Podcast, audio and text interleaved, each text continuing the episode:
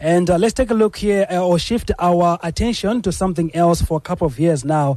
Uh, South Africa has seen the boom of food delivery services, one of them being Uber Eats, which has now been criticized for several issues. And also, now the drivers actually are unionizing to hold the company accountable. So, to help me understand more on this, Kimberly Mutandiro is a Labor x Tech reporting fellow at Rest of World based in Johannesburg, South Africa. Kimberly, welcome to IFM on Draft Time and thank you very much for your time. Hi, Shafiq. Thank you for having me. Okay, so why are Uber drivers in South Africa union- unionizing? Well, as you were mentioning, uh, there have been a lot of grievances around, uh, like the working conditions themselves. The people are underpaid. They the the they work under the most uh, perilous uh, working conditions. So it means that basically all of these things happen, but the company never does anything to help them. According to them, that is what they are saying. So they've tried for so many for so many years to strike. Uh, they've striked. They have also had meetings with the companies, but apparently they are not reaching the agreements that they want to agree to the com- to, to reach the companies.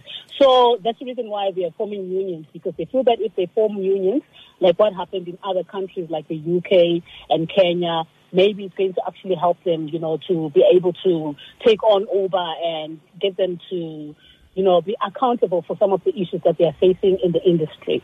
Mm. So, besides what you have just highlighted now, what are some other challenges that the drivers are facing currently? Well, currently, what I know is that um, there are, there's an issue about a high rate of accidents on the road. Uh, in particular, you've noticed there are a lot of delivery drivers who are delivering food on motorbikes. So the issue is that within a short, short space of time, they're expected to deliver food to the clients. So if they don't reach the client on time, it means that the clients get frustrated. They end up not paying for the orders. They end up doing um, all, sorts, all sorts of funny things, maybe like uh, uh, putting uh, poor ratings against the against the drivers, like on the apps. So at the end of the day, like they suffer a lot of accidents on the roads while trying to deliver food on time. So when they uh, get into those accidents, apparently these companies, you know, they do not uh, compensate them for those accidents uh, suffered at work. And then at the end of the day, they actually have to contribute money amongst themselves to help each other. So that is the main issue that they do not have insurance that caters for those, for those particular accidents. Mm. So when we spoke to the companies, uh, they claim that they do have insurance uh, that caters for the drivers, but the drivers say like uh, as much as they suffer accidents on the road, they've never been compensated. That's where the, the main issue is right now. Mm. So uh, now I'm trying to understand there what how, why uh, uh, are we getting these two-sided uh, different kind of uh, uh, stories because you are saying that Uber says it has done its best to create flexible and rewarding work conditions for its drivers, including providing insurance and all those kind of things, while the drivers themselves are saying no, such kind of thing is not happening. So is there any middleman here who actually helps out in this regard? Apparently, there's no middleman because one other issue is that Uber does not really have a presence in South Africa. Mm. That is one thing. So they do have maybe agents or something that when drivers go to these particular people, they are not exactly getting what they want. They are not meeting directly with Uber itself or its management or because they are basically based uh, overseas. So that is the reason why they are saying that, you know what, we have tried to engage to engage with this other middleman and nothing is, is coming of that. Mm. So this is the reason why maybe we have to take on Uber, maybe through uh, lawsuits or, or, or, or the like, you know, and the only people who can be able to do that are the unions. So they have been engaging with, with SATAWU, which is also a labor union.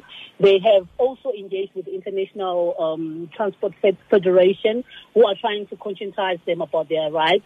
So in this instance, those are the people who are going to actually help them to take on, uh, to, to take the matter forward in as far as, you know, facing overheads on, on some of the issues that they, they need to be solved. Mm. How does Uber Eats actually work in contrast to other Uber services like, um, I mean, those uh, d- delivery, uh, not, not like let's say parcel delivery or maybe transporting people or maybe Bolt as well? How does it work in contrast to those? Well, it's, basically the same company. It is the same company, but that is offering different services. So Mm. as far as Uber Eats guys are concerned, uh, they are basically dealing with food on online food deliveries. So they get they, they receive their their uh, orders online, and then after receiving orders, then they go to deliver the orders to the clients. So basically, they are they are dealing with food mainly. But I know that uh, in some instances, some of them can actually just to make extra money. They can al- also actually take on the, the, the parcel delivery uh, initiative, whereby they actually, you know, do that as an extra gig. But mostly, they are just uh, delivering food uh, for companies like KFC, like uh, your Debonairs, all food companies here in South Africa. Mm. So, in, in, in, this in this uh, what you call it uh, um, uh, context that, that you have given us right now, um, is it true that uh, many of the Uber Eats drivers are not South Africans and uh, some are not documented properly? That is the reason why there is so much exploitation. Yes, it is quite a fact because I've been made to believe when I was speaking to some of the guys that, you know, uh, in as far as the food delivery industry is concerned, about maybe you can say almost 80% are actually foreign nationals who, in, in some instances, yes, some of them are undocumented. So at the end of the day, it's a matter of being exploited for, you know, for cheap labor. That is what, what is going on here. Hmm. So no matter how much they may want to, to raise some of their issues, the documentation issue might actually come in the way and they end up maybe not reaching the goals that they want to, they may want to, to reach in as far as, you know, bringing these companies to be accountable. So at the end of the day, they end up actually enduring the circumstances because, well, the lack of doc- documentation issue comes into play. Mm. All right. So, is there any say from uh, Department of Labor in addressing this issue?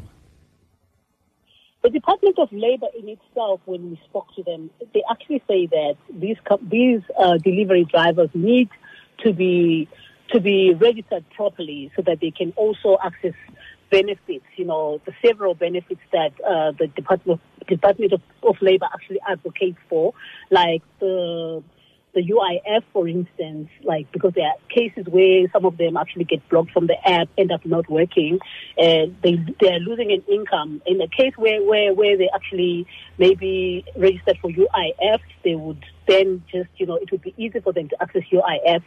But then, yeah, we spoke about the issue of undocumentation. Yes. So some of them then do not do not get to access the UIF if they are not registered.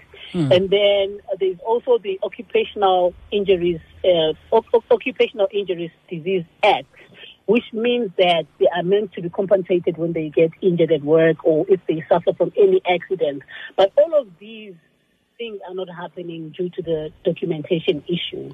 But the employer himself is supposed to make sure that these people get the proper documentation in terms of permits and things like that so that they can be able to access these benefits. But then there comes the issue of the fact that Uber in itself is not is not it considers these people as sort of, sort of like independent contractors. So it's as if um, uh, the, the guys are not are not um, full full time employers of Uber.